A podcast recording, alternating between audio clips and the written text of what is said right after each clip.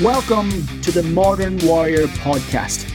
I am your host, Gavin Meenan, and this podcast is all about helping men to become unstuck in their lives and inspire and encourage them to move forward towards a life of strength, confidence, and inner fulfillment. So, without further ado, here is today's episode. I hope you enjoy it. Hello and welcome to episode number 28 of the Modern Warrior podcast. Today I am joined by Mike Armiger. Mike, how are you doing this fine Thursday?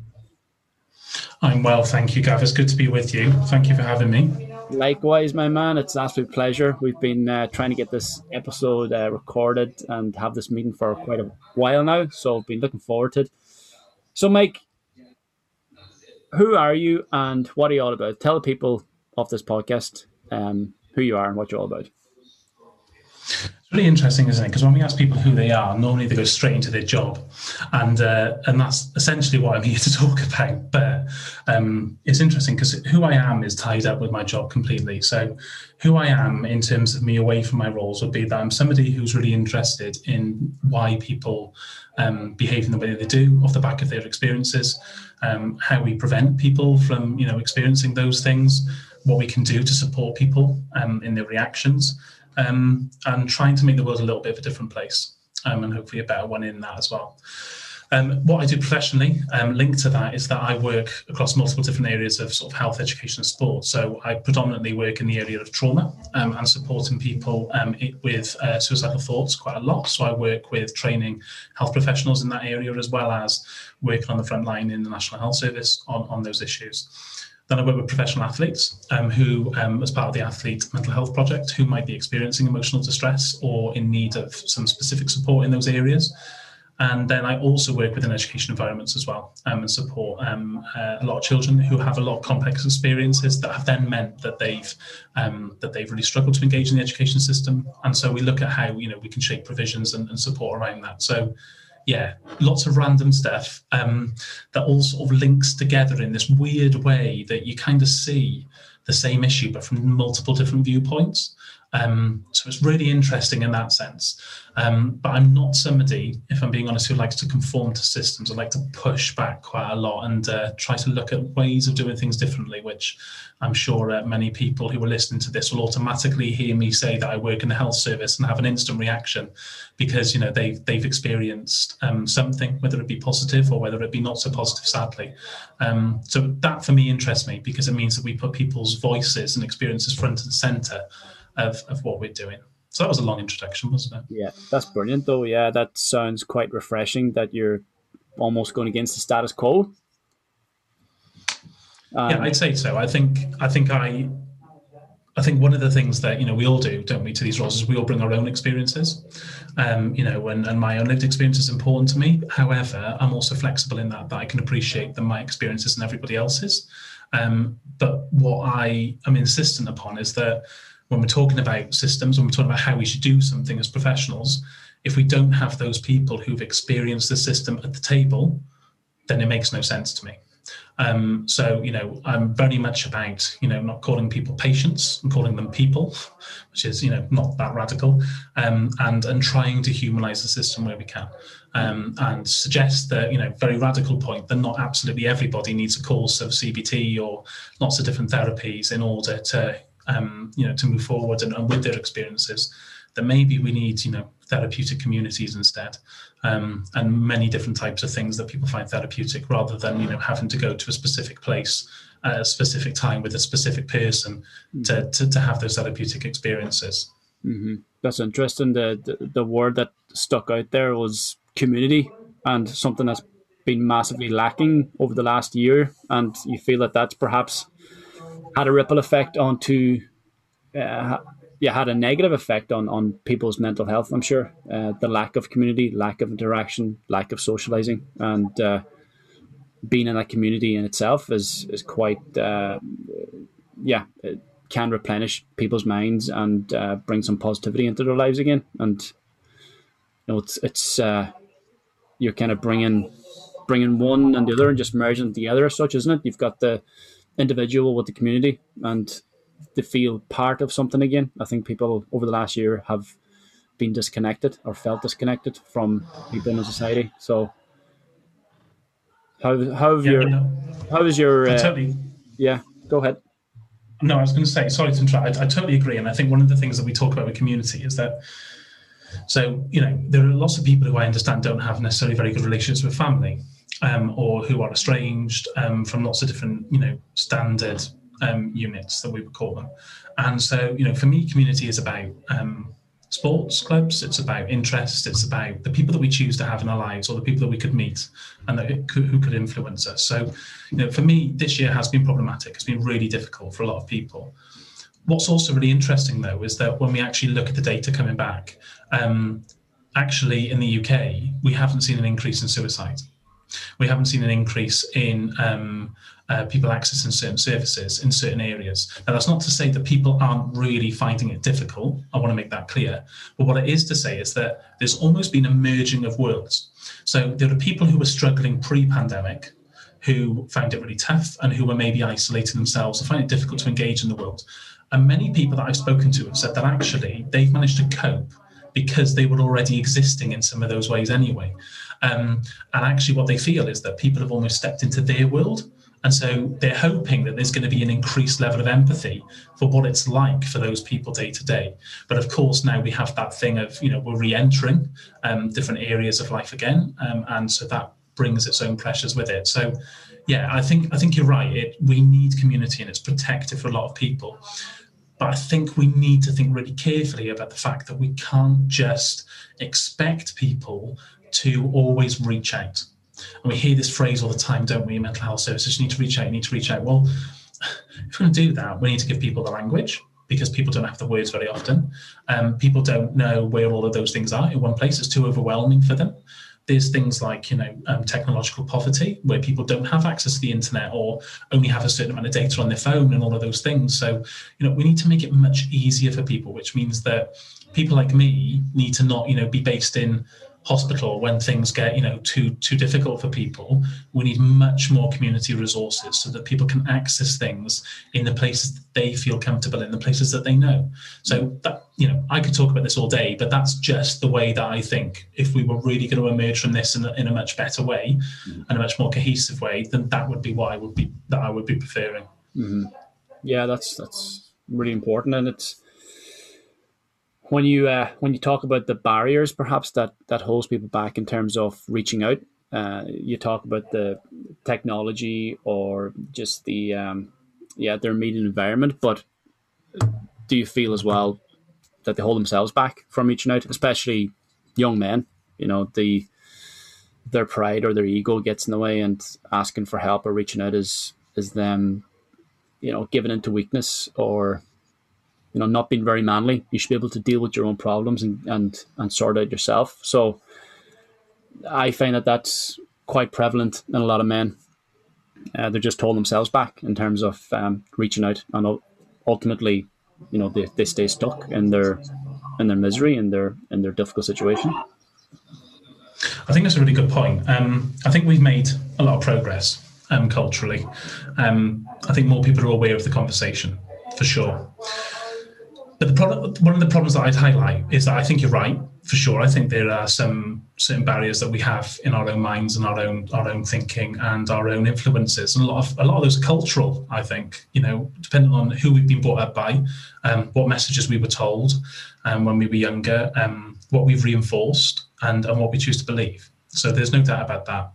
But one of the things that I think we often don't talk about when we talk about elements of reaching out and what those barriers might be is that one of the problems with increased mental health awareness has been that a lot of people have, you know, you walk around um, public health messaging or schools and all of those things, and the posters that you see are full of lists of, you know, mental health symptoms. So this is what depression looks like. This is what anxiety looks like. And the problem is that we become fascinated by labels. And so what happens is that the conversation is completely dominated by, you know, actually, well, depression looks like this, anxiety looks like this. But there are many men who might be going, well, I, I feel like I've got low mood and I'm struggling with this. But I don't feel that I necessarily have that label or I don't prescribe to that label. So what's the alternative? And the problem is, is that we're not then going, well, you know, you can have you can, you can have low mood without being depressed. You can have anxiousness without having anxiety, you know, but you still need some form of support, you know, and, and these are things that you can engage in. So I think we sometimes prevent people from engaging because of the way that we frame the conversation, if that makes sense. But I think you're right. We, we need a lot more work on what you know leading up to adulthood looks like and i think the next generation coming through now um, are completely different in many aspects in terms of you know masculinity and, and mental health and so they think a little bit differently i think mm-hmm. um, because they've had those experiences so it'd be really interesting to see what happens in the next 10 to 15 years in terms of how minds change how culture changes services all of those things mm-hmm. yeah and do you obviously you come from a an educational background as well. Do you see those grassroots developing in terms of the the young people you speak to today compared to the the older people you speak to? Yeah, I do. I, I do. I do see a change. Um, I think again the problem is is that I think um, we've almost become too aware and obsessed in in places with you know, trying to um, identify ourselves as under a certain label. Um, and you know, what we need to think about is that actually, you know, you can be distressed without being ill. It's perfectly understandable people's distress often when you ask what's happened to you.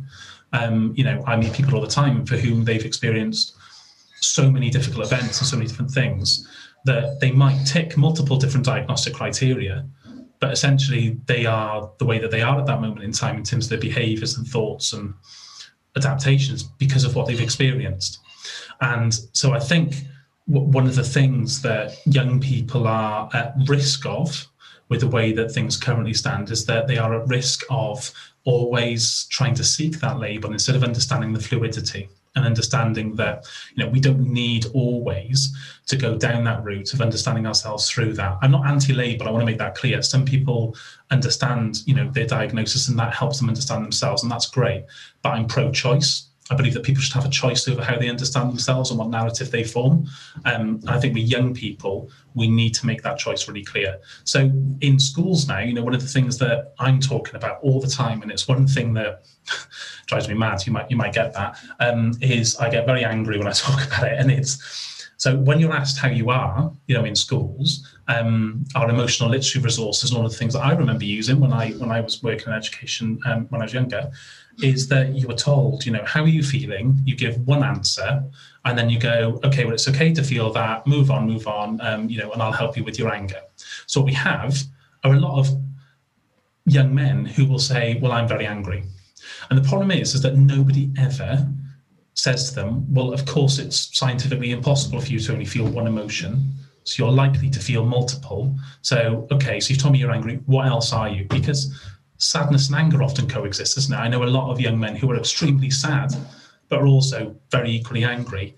But it's more uncomfortable for them to talk about their sadness, so they'll just talk about their anger. But nobody's ever curious and stops and asks them. So I'm always saying to you know education staff when we ask people how they are, and you know when we do emotional literacy work with them, you know when they give us an answer, we say, okay, what else?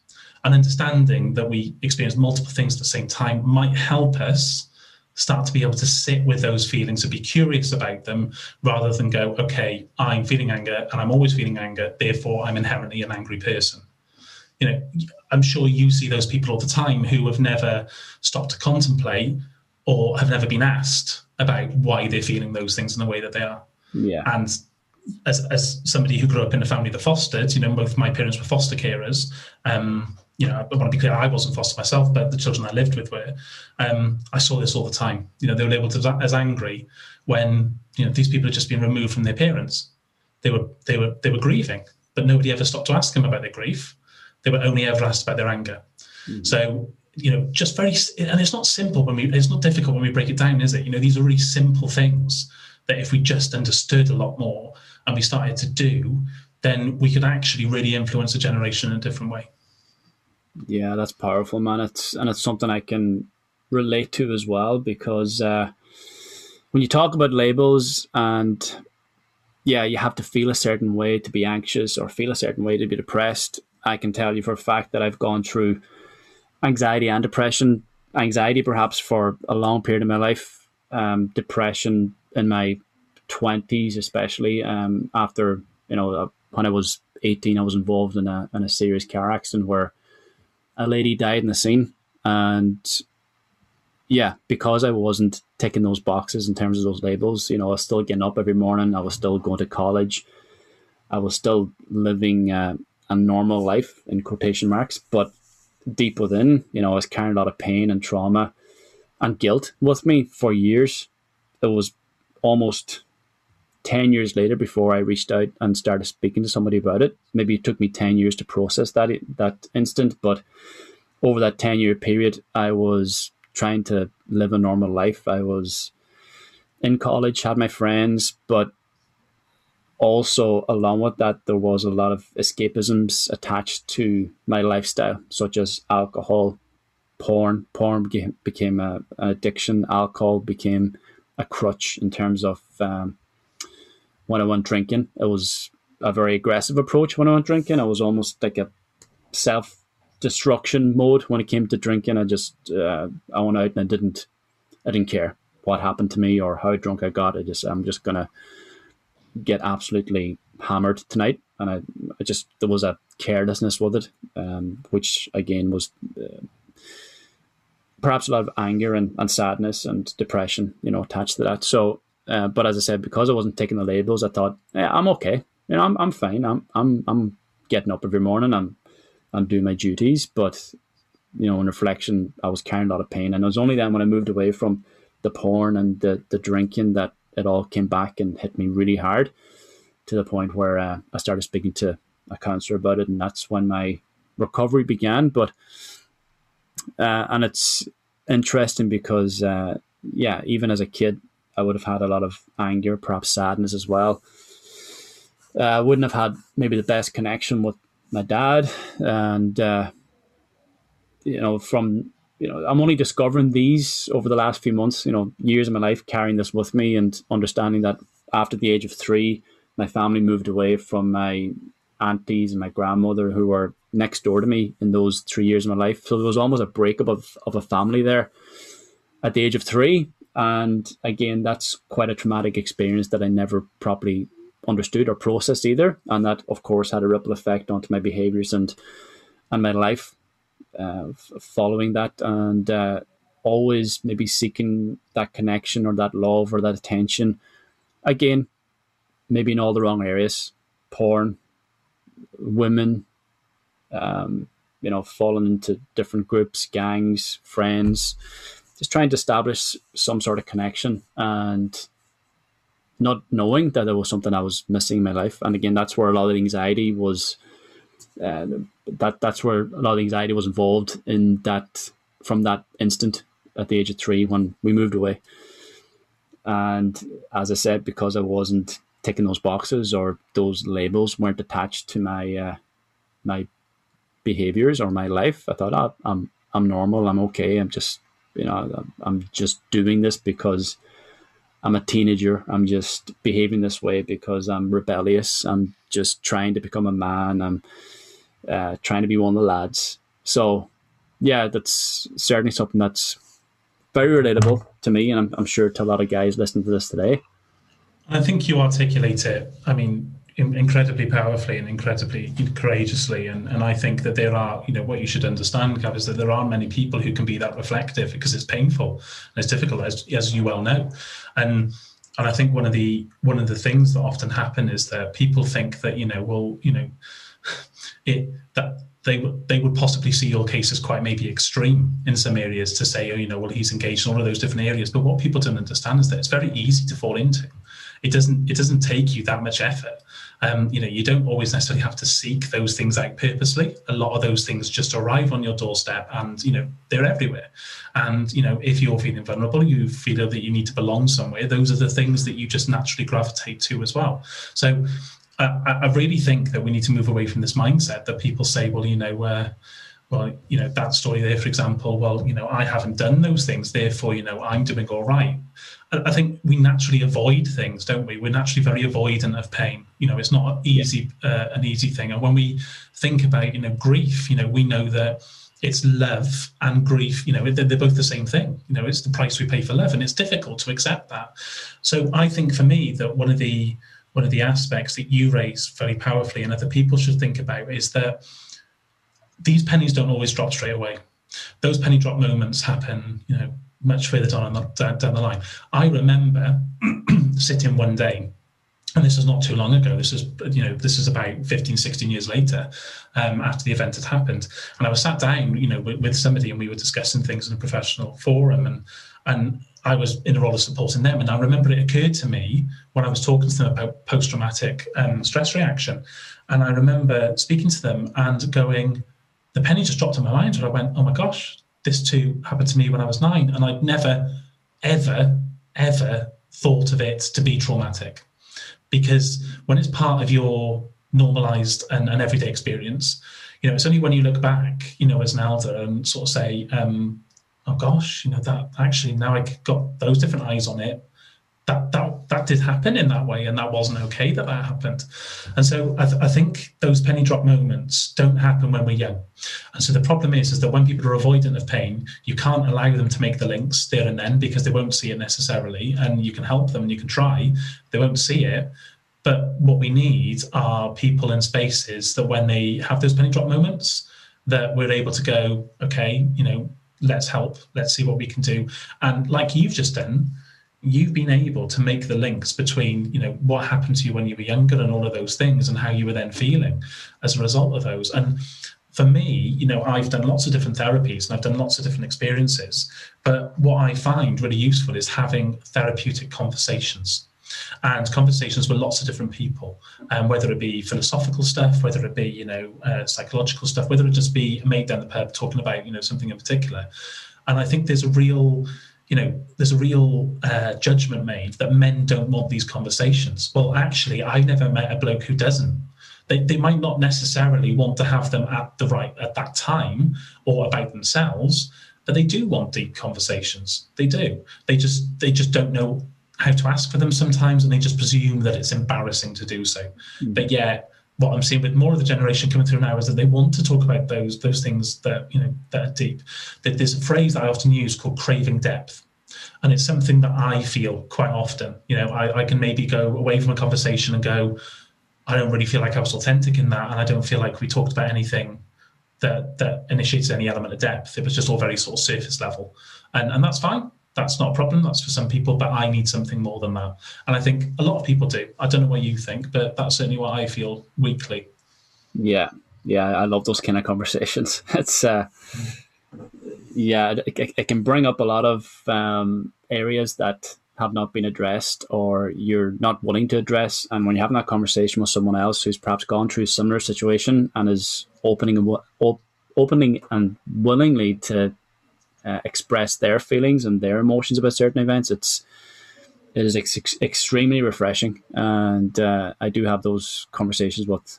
There are several friends that I will have deep conversations with, but there are other friends that you know will uh, talk about football, talk about Netflix, talk about the girls. You know, so uh, and there is a there's a hesitancy in terms of going back and uh, perhaps talking about some of those deeper issues because, as you mentioned, there's a there's a pain there.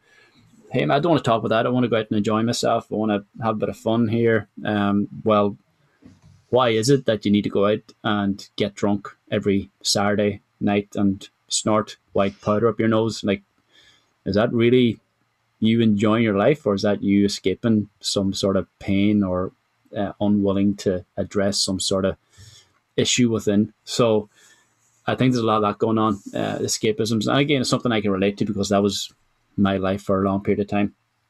Um, I wouldn't discuss that instant with anybody. And a big reason for that too, and you know, this is perhaps something you can relate to as well in your work, is that I didn't speak about that instant because I felt that nobody's gonna nobody's gonna get it. Nobody's gonna understand this experience. Nobody's gonna understand me or the level of pain or trauma that I'm going through. So I I, I parked it more for their sake than for my own sake, you know, and uh, so that I couldn't find anyone to relate to or anyone to uh, to help me understand what I was struggling to understand, if you know what I mean. So, is that something that you find is is um, is quite difficult for people to to open up because it's like, well, who are you? You haven't gone through the the same experiences I've gone through. You're not going to get it. How can I relate to you? So, how do you break that barrier? Totally, I totally find that, and um, you know, people always raise their eyebrows when I, you know, might maybe say, you know, well, because that that sometimes gets leveled at me in a very blunt way. You know, actually, well, what what do you know? You've not experienced this, um, and there are lots of things I haven't experienced. And you know, I always say to people, you know, I have my own lived experience of certain things, and people are always quite surprised at that, which I find quite quite disturbing. Not because they said it, but just that their expectation is is that I don't have any experience in those things because they feel that we're so disconnected from them. And it's not a judgment I make about them. I just feel really sad that they would feel that I wouldn't bring my own experience to the table because I'm in a professional capacity or something. So I think we need to do a lot better at humanizing that relationship. Um, I think you're right. People people find it very difficult, and one of the things that I often will talk about is that I've never met one person who's experienced the same circumstance as maybe a hundred others who I might have met in exactly the same way. So I know people who have lived through exactly the same thing at exactly the same time, but have completely different viewpoints on it and have completely different, you know, ways. Even sometimes pe- they blame different people. Um, they find reason in different areas um, and meaning. Some people react in one way, you know, which is very maybe, um, you know, avoidant. Other people um, are already affected immediately. So it, it really is different. And I think that's the problem is that we don't explain that enough. Um, and, you know, I, when I was listening to you then, I thought, well, you know, who in their right mind would not see that you were not going to be affected by that? You know, of course that event would be affecting. Of course it would. But but what we realize is that that natural inclination and that thinking isn't necessarily always there with people, you know, because what they see is, well, one person's been maybe more affected than the other. And you know, we can talk about right or wrong and morality on all of those things, but one of the things that I fundamentally come back to is that, you know, we don't ever, you know, even if you witness something traumatic, you don't witness it, you experience it. Because you know you can react in a very similar way if you're stood on the side of the road watching that happen than you can if you're absolutely in it. Your brain and body reacts in fundamentally similar ways. So I really, really think that one of the things we have to merge to in the way that we support people with their experiences is understanding the way that it impacts them both physically and, and cognitively and emotionally, um, socially too. So I think that we need to do a lot better job at communicating that. I think we need to be much more flexible in how we do things. Um, I, for instance, will meet a lot of people who are holding a lot of tension in their bodies um, and who are very, very hyperactive a lot of the time because they're constantly wired to threat and responding and all of those things. Um, and one of the, one of the things that you know will not work for them is sitting down in a room and having to sit on their impulse and remain still for 45 minutes. It's just not going to happen. So you know the best thing that I find very useful a lot of the time is just walking and talking. Um, I find that I get a lot better engagement from that. I find that people are a lot more relaxed. Um, and you know, nature itself has multiple benefits, so why wouldn't you utilize it? Um, I mean, you know, I'm Welsh. I can't really say that you know the weather is always great for walking and talking, but I think that I think that those flexible approaches don't don't need much, and they're very simple things that are principles that we can all apply. And the interesting thing is, during COVID, we've been having to do it all the time. So if we now, you know, that's one of the things that I think we really need to keep, you know, moving away from this now is, well, we can surely still keep that flexibility in the system, can't we? And allow those people to engage in that forum if that's what they're used to, if that's normal for them. So I think I think you're right. There are there are a lot of barriers between you know me and you, but if I'm not communicating, you know, that I've been on both sides of that table and I understand, and I'm not doing something to make you feel at ease, or you know, actually articulate really really clearly you know, I, I'd imagine you're probably feeling quite nervous about engaging in this. You know, how should we do this, and what are the things that you need me to think about before we even start talking about anything? Um, you know, just those conversations. Sometimes I find the most basic ones are the most useful. Mm-hmm. You know, instead of me, you know, opening up a book and going, crossing my legs, you lying on the couch, which is the typical film experience of therapy, and going, okay, so tell me your deepest, darkest secrets. Because that's not the reality. It just doesn't happen that way. So, you know, I think that actually moving away from that view of therapy and thinking about more therapeutic things I found being outside, I found conversations, I found um, a lot more body based work to be much more therapeutic than I did mm-hmm. talking about things. I did talk about them, I did in different forums, but I certainly didn't go, okay, I need to reframe my thoughts and think about these in a positive way because there wasn't really much positivity to take from them. I mean, like, you know, the way I thought about them was the way I thought about them. Somebody can question my narrative for sure, and that was useful but I'm not really sure, you know, reframing the way I thought about it was necessarily going to be useful, if that makes sense. Yeah. Yeah, that's great because you're like in those situations, you're that's the that's the difference between the patient or seeing the patient as a patient and seeing the patient as a, as a human and humanizing the the patient or the individual. I, I keep calling them patients, but yeah, humanizing the individual. you know what I mean? So uh, yeah, totally. Because and the thing is, is that we yeah. we want patience. You know, we talk about patience because it's been drilled into us. Because not because you know we want to other them, but because we feel a strong duty of care to them. Mm. You know, so I totally get why people you know want want that because it is all about the patients and how we support them. Mm-hmm. But I'm like, you know, in this in this area, it's people with problems rather than patients with symptoms. Yeah. So we need to stop, you know, box them in that way. So no, I, I continue to drop it in every now and again and totally forget. Don't worry. Yeah, yeah, but yeah, but there's a separation there, isn't it, between you and the and the other individual when you label them as a patient. So, but uh, you're humanizing them by uh, taking into consideration their own unique characteristics in terms of, as you mentioned, this person it's not going to work for them to sit down in, a in an office or in a in a room and to talk about their issues. What's going to work best for them is take them outside, go for a walk, do a bit of exercising, and communicate in that way. So that's that's a really important approach I feel to get more information from the client and and also to enable them to open up about the the trauma or the pain they're going through. And yes, that's amazing, man. And you know, I've got a lot of dads who I work with as well, and parents. So, and I'm a parent myself. I've got two kids. So, the way the world is going, with a lot of pressure coming from, again, external sources such as social media, such as uh, peer groups, such as um, news and and everything else. A lot of lot of fear based, which is coming at us twenty four seven now. And I feel that there is a rise in anxiety with young people because of this, because of the pressures of uh, putting on a certain persona or being a certain person on social media. You know, the you've got the selfies, you've got the you've got to look this way, you've got to act this way in order to be accepted, in order to be validated, in order to get likes, to get love, to get connection, all these kind of things.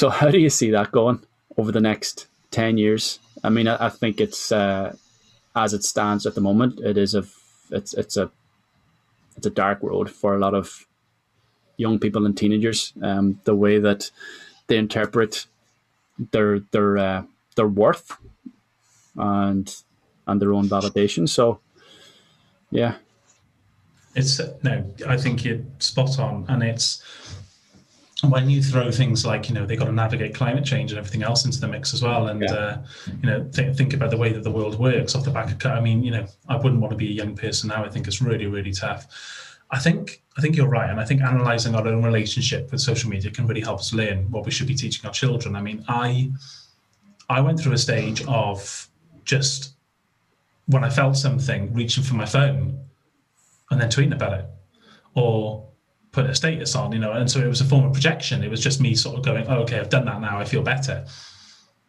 I mean, when, when you stop and break that down, that's really weird, isn't it?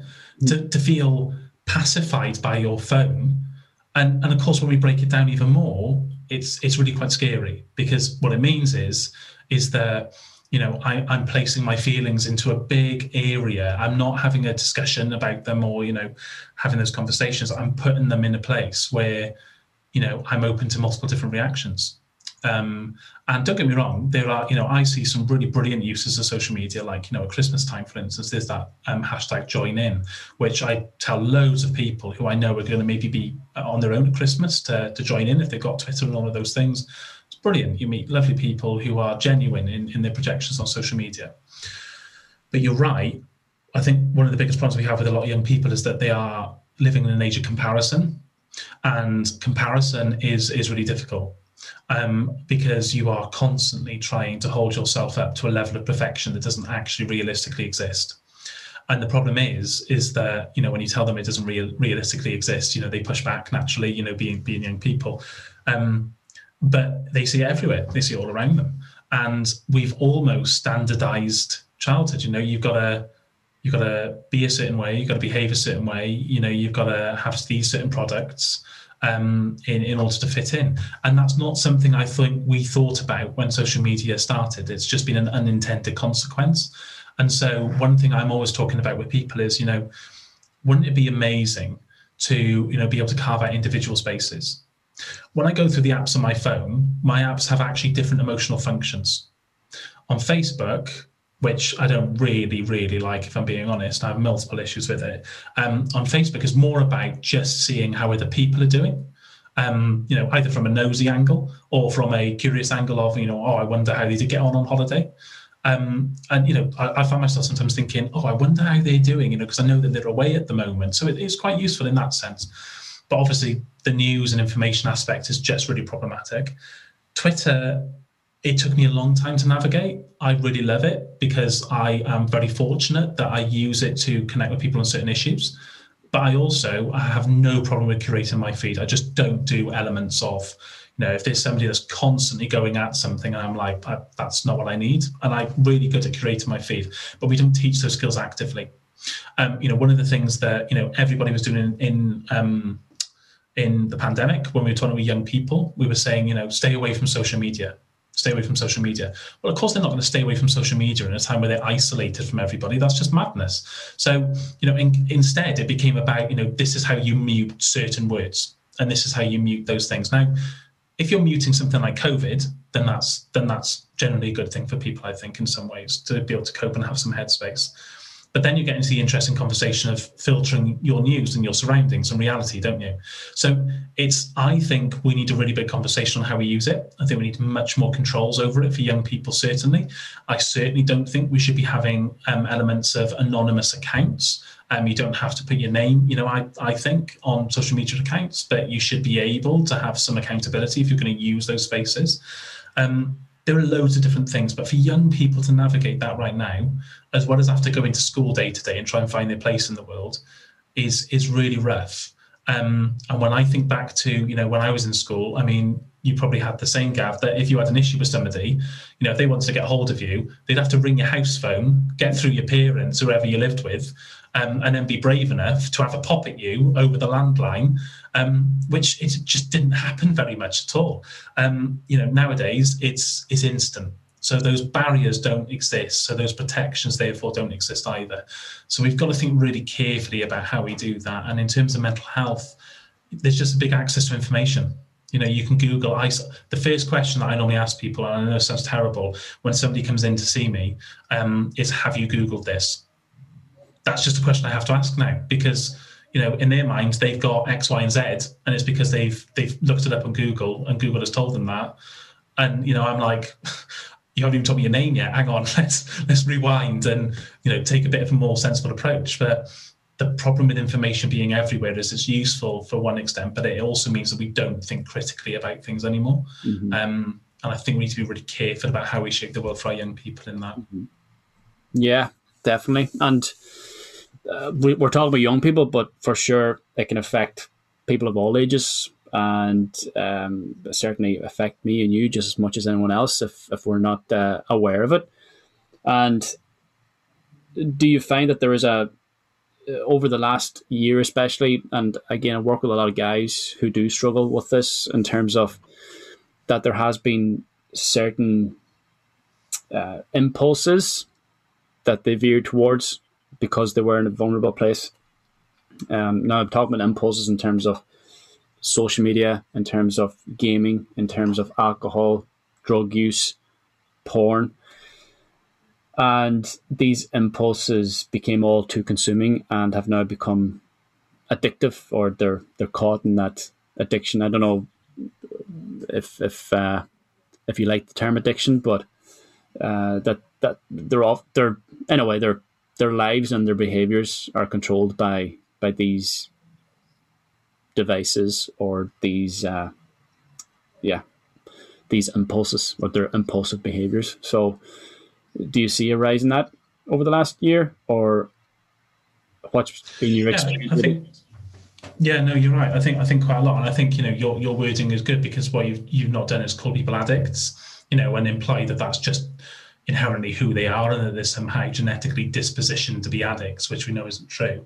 Um, but you know their behaviours are addictive, and there's no there's no getting away from that.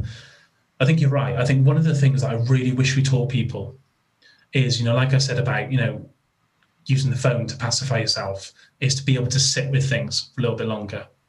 So just before you do that, just take 10 minutes because actually that feeling may shift or you might think differently in 10 minutes. Um, and you know that goes to relationships with food. You know, I I, I don't talk by, by the way as somebody who's like virtuous or like unique in this aspect and do everything right all the time. I definitely don't.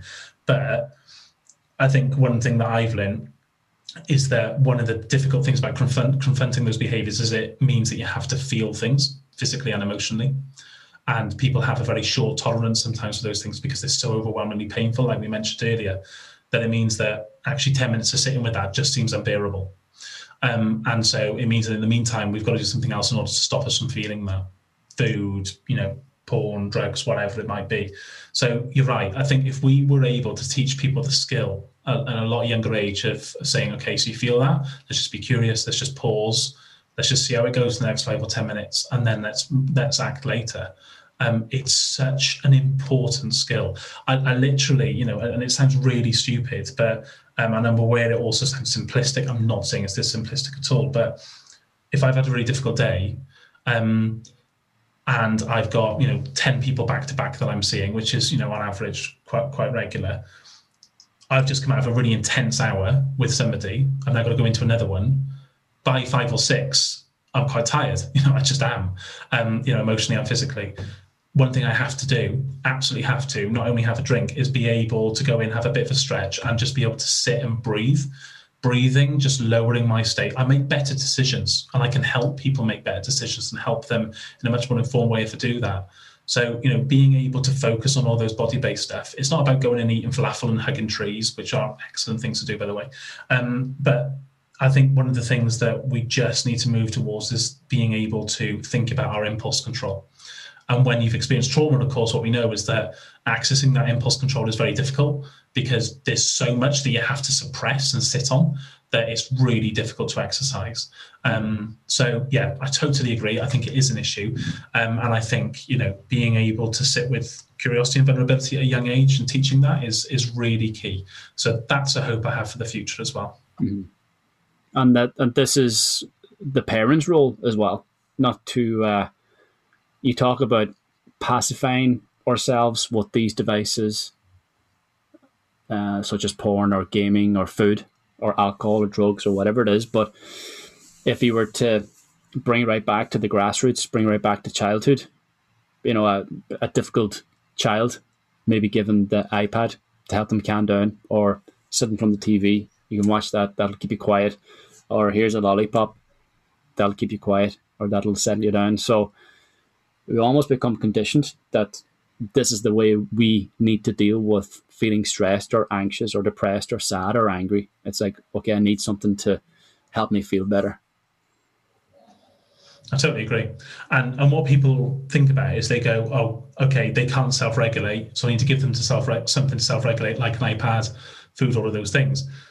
But of course, what we learn is that they then use that to regulate. So they're not self-regulating at all. They're regulating with what you've just given them.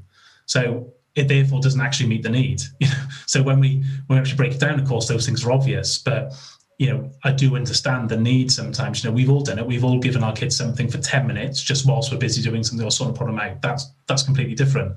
When you're talking about doing it regularly, though, that's where things get into problematic areas. So one of the things that I often talk to parents and carers about is, you know, you are the biggest influence on your child's regulation. You know, when they become distressed or they feel unable to regulate, their relationship with you is absolutely the thing that they need, not just to feel safe and to feel connected and all of those things, but to be able to then effectively self-regulate.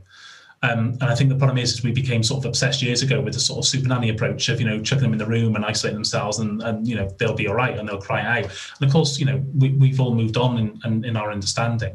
But the problem is, is culturally, you know, like you said at the start, that type of approach of seeking connection and supporting your child with those things is sometimes seen as you know being slack or you know being um, being weak.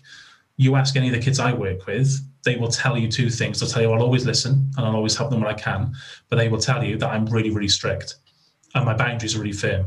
This this myth that you know you can't be you know open and, and and available to your child as well as being really firm in your boundaries is is ridiculous um, you know, a lot of the kids that I work with will tell you that I'm always on their case all the time. Um, you know, making sure that they're doing X, Y, and Z and getting them in the right place at the right time. But when they need it, I'll also be there and also won't judge them. You know, I'll help them and all of those things. So it's this stupid argument that people get into, I think, when they go, you can't be one or the other. But the reality is it's grey and it's a middle, it's the middle ground. Mm. Um, it's about a bit of both every now and again. Yeah, of course, because otherwise you're leaving a, a child to make make their own decisions and choices, which they're not ultimately capable to do at a younger age, and they need that guidance, need that discipline, and that uh, and that strictness from yourself in order to keep them in line and make sure that they're understanding the value of work or understanding the value of discipline or um, commitment or showing up or doing something that's actually to them is is uh, perhaps a pain, but you understand it for something more than that, understanding that this is something that will add value to their lives, that's going to therefore uh, be quite valuable for their lives as they move forward. Uh, because if you give them free reign, yeah, they're going to take advantage. They're going to uh, overstep the boundaries. Well, there are no boundaries to overstep, so you've got to set those boundaries. So, I mean, that's the dif- difference. And then they take that with them when they leave home, and they behave in the same way in the in the classroom, uh, with the teachers on the playground and life in general, and it can become quite problematic, which I'm sure you have experienced. And as I mentioned, when you break it all down, it does come back to early childhood and and the parents' influence, doesn't it? Like, isn't like ninety nine percent of those issues you deal with does it go right back to to the beginning? A lot of the time, yeah, you're absolutely spot on. It, it does, and I think sometimes, um, you know, I should also be, be, clear. You can you can turn around and acknowledge something that was difficult, but not necessarily have to blame people for it. You know, I think you know one of the things that I find is that you know when I reflect back on my childhood, there are moments, undoubtedly, where my parents didn't do the right thing, where things, you know, where I have things that I need to process around those things. But I don't I don't need to necessarily blame them or hold them accountable for that. It's just something I need to move up. Now, don't get me wrong, there are some things that absolutely you, you should try and hold people accountable to if you need to do that, no problem. But I think sometimes, you know, people think that looking back and looking back at those areas means that you have to have a vendetta against those people that brought you up. And that's not necessarily true. Um, you know, a lot of the time, things look different in a different light, don't they? If you look at things differently, you see something differently. And I think a lot of the time people look back at their childhood, you know, once they're parents or once they're older and go, wow, yeah, no, they really weren't perfect human beings that I thought they were when, when we were children. Um, my grandparents are massively influential on me. Um, they were they were really significant, and uh, I one of the things that really struck me. So I lost my grandmother last year, um, and I it was really weird because I knew that she was going to pass and, you know, she had dementia and all of those things. Um, but what really struck me when she died was I didn't really appreciate. It's not that I didn't appreciate what I had. I had a great relationship with her and I was very close and I knew that she was special. But I didn't quite understand the influence that she had on me daily because she was always so constant, because I never had to question it. She was always there. So I never I never really processed or stopped to contemplate how integral she was because she was always just present. So I didn't actually have to do much thinking about the relationship at all. And so, you know, when we when we talk about, you know, going back to childhood and how things play out and the effects that things have on us, sometimes the problem is is that it takes something to happen in adulthood before you then reflect back. and that's understandable and that's fine. But I think one of the things that we need to do is, I personally have always said that we should have a certain point in our lives where we're able with somebody. It doesn't need to be a therapist. It can be with um, somebody that knew us maybe when we were younger, that we look up to, one of those things, and be able to sit down and go, I need to ask you some questions about what happened when I grew up because those lines are blurred. My memories merge into one. When we experience trauma, it's you know very very easy for people to say, "Well, you've made that up," but the reality is our brains trying to clutch at bits of information and put them together in different ways, which is not necessarily the truth emerging, but it's some version of events we can hold on to. So it's not done purposely in that way. So if we could sit down with somebody and sort of say, I've got questions and I need some answers, or I need somebody to help me piece these things together, wouldn't that be brilliant for everybody to be able to do? But we don't place emphasis on it enough because we assume that when you're 18, you know, your childhood's been great and therefore you're now an adult and you've just got to get on with it and you're meant to have those skills. Whereas you and I both know, I certainly wasn't an adult at the age of 18, I was far from it. Um, I was a nightmare all the way through school. I was horrendous. And the reality is those things made me better at my job in the long term but I had to do a lot of work before I got there um, and I had to do a lot of looking back some of that looking back is painful but if we don't acknowledge it um, and we don't make those links then it means that we are continuously seeking this narrative of well why am i feeling the way that i am or why am i doing the things that i do mm. unless we're able to help people make those links then they're going to have a lot of those questions going forward aren't they so for me it's you know, yes, it is painful. There's no doubt about it, but it also means that you know it brings with it a really useful narrative that means we don't necessarily need labels. Mm-hmm. We can look back and go, okay, I I experienced that, therefore, you know, these are the things that I need to be aware of in my adult life. Yeah, I often use the term that you you have to go back in order to move forward. So, and it's uh, like for me as well, and I think for a lot of guys out there, um, they blame themselves for their own problems or afflictions. Um, certainly, that was my case. Um, I wouldn't have. I, I, was quite hesitant, perhaps, to look at my relationship with my parents, or look at them as individuals and understand the choices they made. Perhaps, I know they're perhaps doing the best. They they thought they're doing the best they could for me, but maybe that wasn't the best for me at the time. Um, and of course, I don't hold any blame or um, you know, there's nothing like that. I'm just trying to understand the situations and understand me for who I am. And but for a long time, I'd blame myself for a lot of a lot of what I went through and how I felt. And there's one thing that sticks out there on your on your Twitter.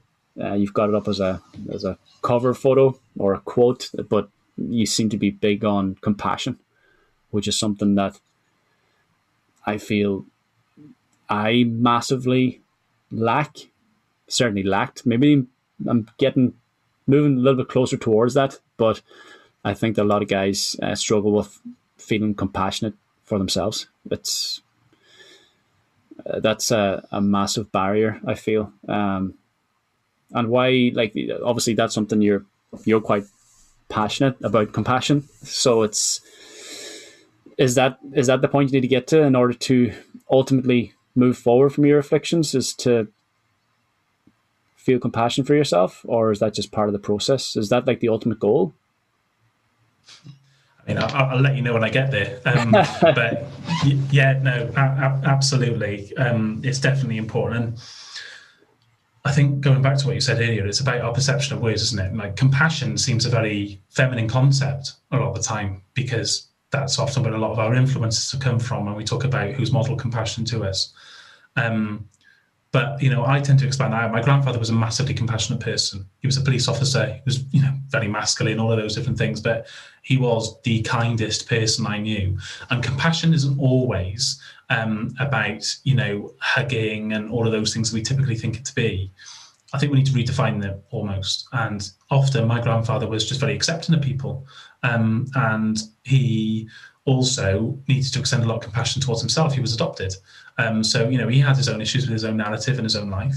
Um, but you're right, extending compassion to ourselves is, is, a really courageous act, but it's also an essential one because one of the things that people think is it's quite self indulgent. Well, in actual fact, you know, we've all, there are people that depend on us, aren't there, in our relationships and our lives daily, whether it's professional or personal. And ultimately, you know, we are, because we're in relationships with them, not just romantically, but you know, um, in terms of uh, children, friends, all of those things. We're, we're intertwined. So my well-being and my how I feel is completely intertwined with yours because I'm going to affect you and you're going to affect me. That's that's the nature of relationships. So it's not a self-indulgent act; it's an essential one. It's really important. One thing I'd say about compassion is that um, it's not an easy choice. Sometimes it can be really hard to be compassionate for people, like really hard. Um, you know, sometimes people have, you know, I've behaved in certain ways um, that I'm really, really ashamed of. And it can be really hard to extend that compassion to myself because I'm just full of self loathing and all of those things. Um, and similarly, when people behave in the same way, you know, having compassion doesn't necessarily mean that you allow things to go. Um, there have been people that have treated me in certain ways that, you know, I would say hello to them now, but I don't, I wouldn't necessarily have kept them in my life because I'm trying to be compassionate towards myself. So, you know, we can see there it's a big contradiction a lot of the time, isn't it? It doesn't necessarily mean the the worry concept that we think it does. Um, I just believe that if we all had a little bit more compassion, and that can often just be placed in the area of, I'm not going to judge that person by their actions. I'm going to ask the question why and why they behave that way, or maybe what I can do to uncover that with them or or help them, um, or still or still be their friend or support them despite them behaving the way they are at the moment um, I wonder if things would be very different. And I'm quite sure it would. So for me, compassion is essential. And if it's one thing I've seen from NHS colleagues this year who are all health service colleagues around the world have just been under enormous pressure. And compassionate acts are something like just being able to hand somebody a sweet like you know when they know they haven't had lunch or something or you know just thinking of somebody somebody the other day for no reason whatsoever just messaged me um, because I had a terrible against my phone. I'm like the worst person in the world. And the reason being, and I always explain this to my friends, I have to prioritize who I'm going to have to speak to each day because a lot of the time is taken up by lots of different things happening and across work it's very busy. So I don't I don't use that as an excuse. It's not a good enough excuse, but it is a reason. And I had somebody message me the other day who messaged me four months ago. I haven't responded to them. And and just went, hey, you know, I'm just just nudging you to, you know, I'd love to be able to see you. I really understand though that you're really busy at the moment, um, but I'd love to just see how you are. Um, and that for me was just like, oh my god, they get it, and they know that I'm really busy and I'm not ignoring them. And so there's a reason, but they're also able to hold me to account compassionately as well and go, hang on a minute, uh, sent that four, four months ago, mate. Like, sort your life out. So it, it, it's those little things, everyday life. And I think people sometimes will be surprised when they take a look at themselves and reflect of how actually compassionate they are. You you threw that phrase in earlier. You know, actually, it's something that you know you're aware of and that you maybe feel that you have to work on.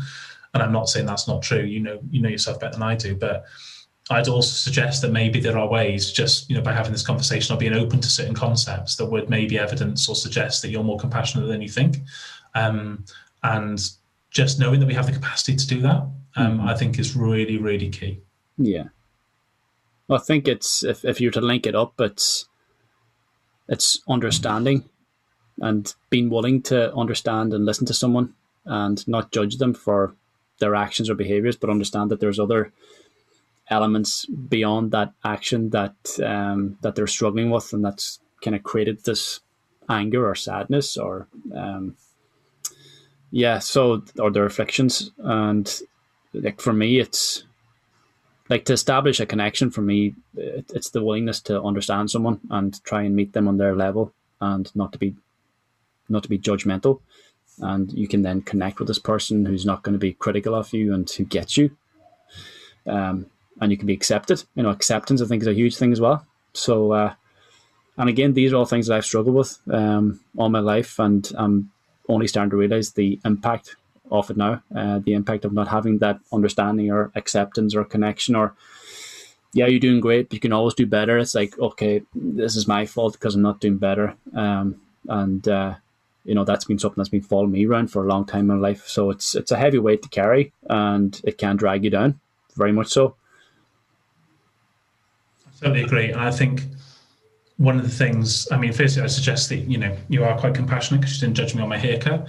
Um, that's one thing to take away. But I, would also say that so self done. Um, the the other thing I'd say is that I I really believe that acceptance is really, really important. And when you don't get accepted for who you are or the version of yourself that you're presenting at that time, and I'm not saying we should always accept everything, you know, in, in people's behaviors for sure, but when you're not just va- validated fundamentally, I mean, how, how do you move forward from that? I mean, if you if you're not just accepted the way you show up every day in the world, um, that's so fundamental to who we are, isn't it? And and everything else stems from that. So, you know, whether it's you know, people always think about identity to mean, you know, sexuality, gender, all of those things. But identity is so much more than that. It's, you know, what we believe, you know, where we were born, um, all of those things. I always have this really weird thing where um, when I go to different places, I feel really at home in them, like to, to the point where it's like weird. Um, and I think that's because you know the place I did grow up in and associated with lots of different things. I find difficult to go back to, so I don't call it home. So, you know, it's taken me a long time to understand that. Um, you know, I could be in the middle of, you know, Berlin or, you know, uh, Scotland and go, God, I feel really at home here. But, but yeah, I wouldn't go back to the place that I really, I really was home. So, you know, of course, when we make those links, we understand it. But you're right. We, we have to um, understand and I think appreciate within people that acceptance and um, acceptance of the difficult parts, but also the, the good parts of ourselves doesn't always come from other people. And when it doesn't come from other people, it means that we seek it out a lot. And when we seek it out a lot, as we mentioned earlier, that leads to all sorts of problems um, because people will maybe accept you, but with different motivations. Um, and of course, the golden nugget is when we find those people that accept us for who we are, who we want to be, um, and also expect accept us despite our faults, but also hold us to account for them too. And I think you know that's what the whole conversation has been about, isn't it? Yeah, big time. Yeah, and I think that uh, yeah, underlying there in terms of the uh, acceptance or the or the need to be accepted for who you are, it's perhaps the rejection of who you are, perhaps as you were growing up. And from my own experience, maybe you've experienced it, but I'm sure you've you've dealt with a lot of people who have experienced it in terms of you know the bullying. You know, you're uh, you're an innocent, naive child being yourself up to a certain point where yourself is not accepted here. We don't like you. You're rejected, and then you go into yourself. And for me, almost had to create this whole new persona of myself that um, I carried with me for a long time in my life as well, and not understanding it that, hang on a second, I'm living my life based on a seven year old's opinion of me, you know, and uh, I've got to let that go. So I think that's a big thing as well for a lot of guys who've gone through that experience of um, rejection or bullying, even being rejected rejected romantically. You know, you're not good enough to be with me. You know, so there's uh, there's a lot there to change your perspective on and see it for what it really is, and that is just one person's opinion of you, and you're not um, you're not defined by what someone else thinks of you. You've got to think of yourself much. Oh, totally, totally. Bullying is, I think, one of the one of the issues that we really haven't got to grips with, um, and affects more men than than I think anything else than I see. 99.9% of the time when I, when I speak to people in lots of different environments, they all have some experience. It might not necessarily be, you know, one over a period of years, but it will be an experience that has affected them. Um, I, I mean, I have to admit, we talk about compassion as maybe a bit of a contradiction here. Um, you know, when when I was leading certain schools, I really had no patience for bullying. I mean, you know, my, my deputy used to joke to me that, you know, the kid could set fire to the place and I'd be understanding and compassionate and, you know, not not want to exclude them, but somebody bullied somebody and I would just be livid because I can't bear watching people be victimized for who they are or all of those things. Um, and I just can't do it. And even now, and it's not because I have any experience myself, you know, I was very fortunate in that I don't, but I just can't deal with it. And if I see it happen, um, I, you know, I will just go in without any consequence. When I say go in, I don't mean you know raging, and but I will open my mouth very quickly. Um, it's led me into all sorts of problems. But I think that bullying and invalidation in that element is really really important because you're right we do we do live our lives a lot of the time in adulthood by you know something that was said when we were seven or eight but it sticks with us because again nobody was there to counter that narrative um, and, and help us build you know opposition to that i disagree with people all the time like i, I, I always joke i you know some of the stuff i will say in this conversation people will disagree with and i and i think if you come at it from a point of view of I'm going to say something, but I'm also open to listening to what you're going to say. Doesn't mean I'm going to agree with you, and it doesn't mean that we're going to be best buddies, but it doesn't also mean we're going to be sworn enemies. Um, I, I think it's just what we need more, isn't it? Everything's a binary, um, and actually, we need a lot more people in the middle going. Well, it's a lot more complicated than that, and there's different viewpoints, and that's all right. I, st- I still, I still don't hate you, and I still, you know, want to listen to what you say.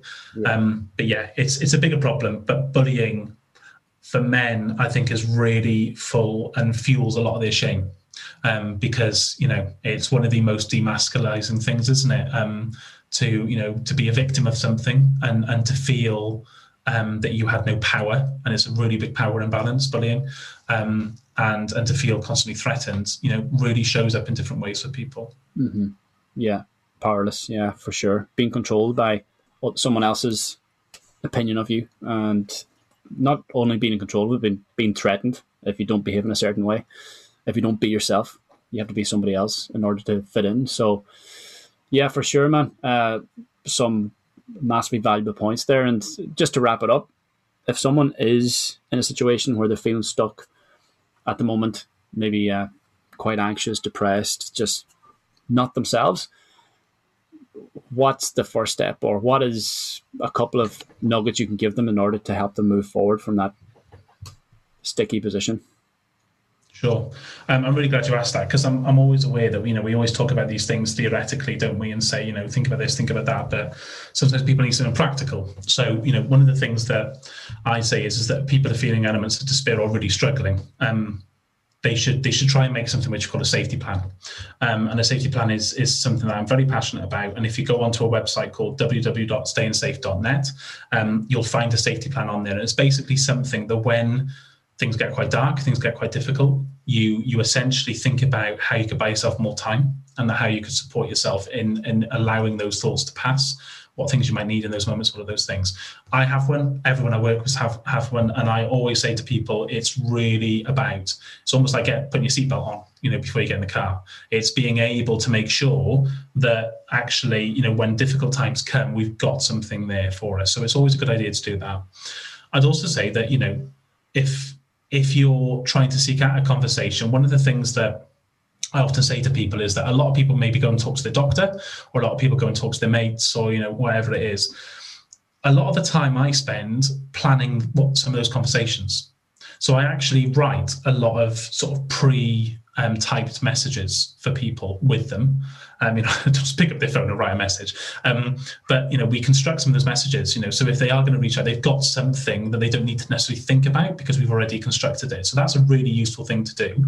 Um, I also do things. You know, if people are going to go to the doctor or say, you know, look, I'm really struggling with this, or um, I will do the same. So I'll write down on their phone or a note or something saying, okay, what do you want to speak to them about? What the things you want to do? Because often we get in there, don't we? And we sort of just clam up because it's so overwhelming. So a lot of the time, I say to them, "Look, just hand the phone, or just read off it, or just show them," um, because you know then it means that you don't have to talk, and they know what's going on. You don't have to say it out loud, and they can then come back with with some solutions and support you. Um, so often the work is. I think we tell people to reach out, but we forget about the piece of work that he's doing beforehand. So those are all things that I would certainly think about doing. Think about what you're going to say. You know, how you're going to say it can you get somebody to help you with that and construct with that? Um, because it, it takes a lot of bravery, it takes a lot of, you know, it's fear based, isn't it, to be able to do that?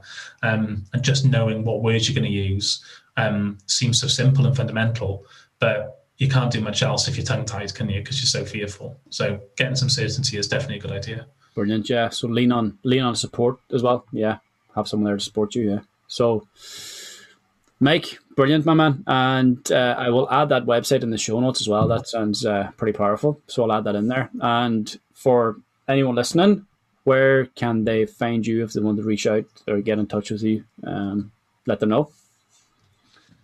Yeah, sure. I am on Twitter. It's where I spend most of my life. Um, I uh, am at Mike Armiger, and uh, yeah, if you can spell my surname, you, you, you might be able to find me. yeah, I'll add that in the show notes too for sure. Yeah, so Twitter, yeah, and you've got a you've got a couple of links there as well. So I'll you know, check it out, check them out. And uh, Mike, thanks so much for your time. It's been uh, an epic conversation. Much appreciated. My pleasure. Thank you, mate.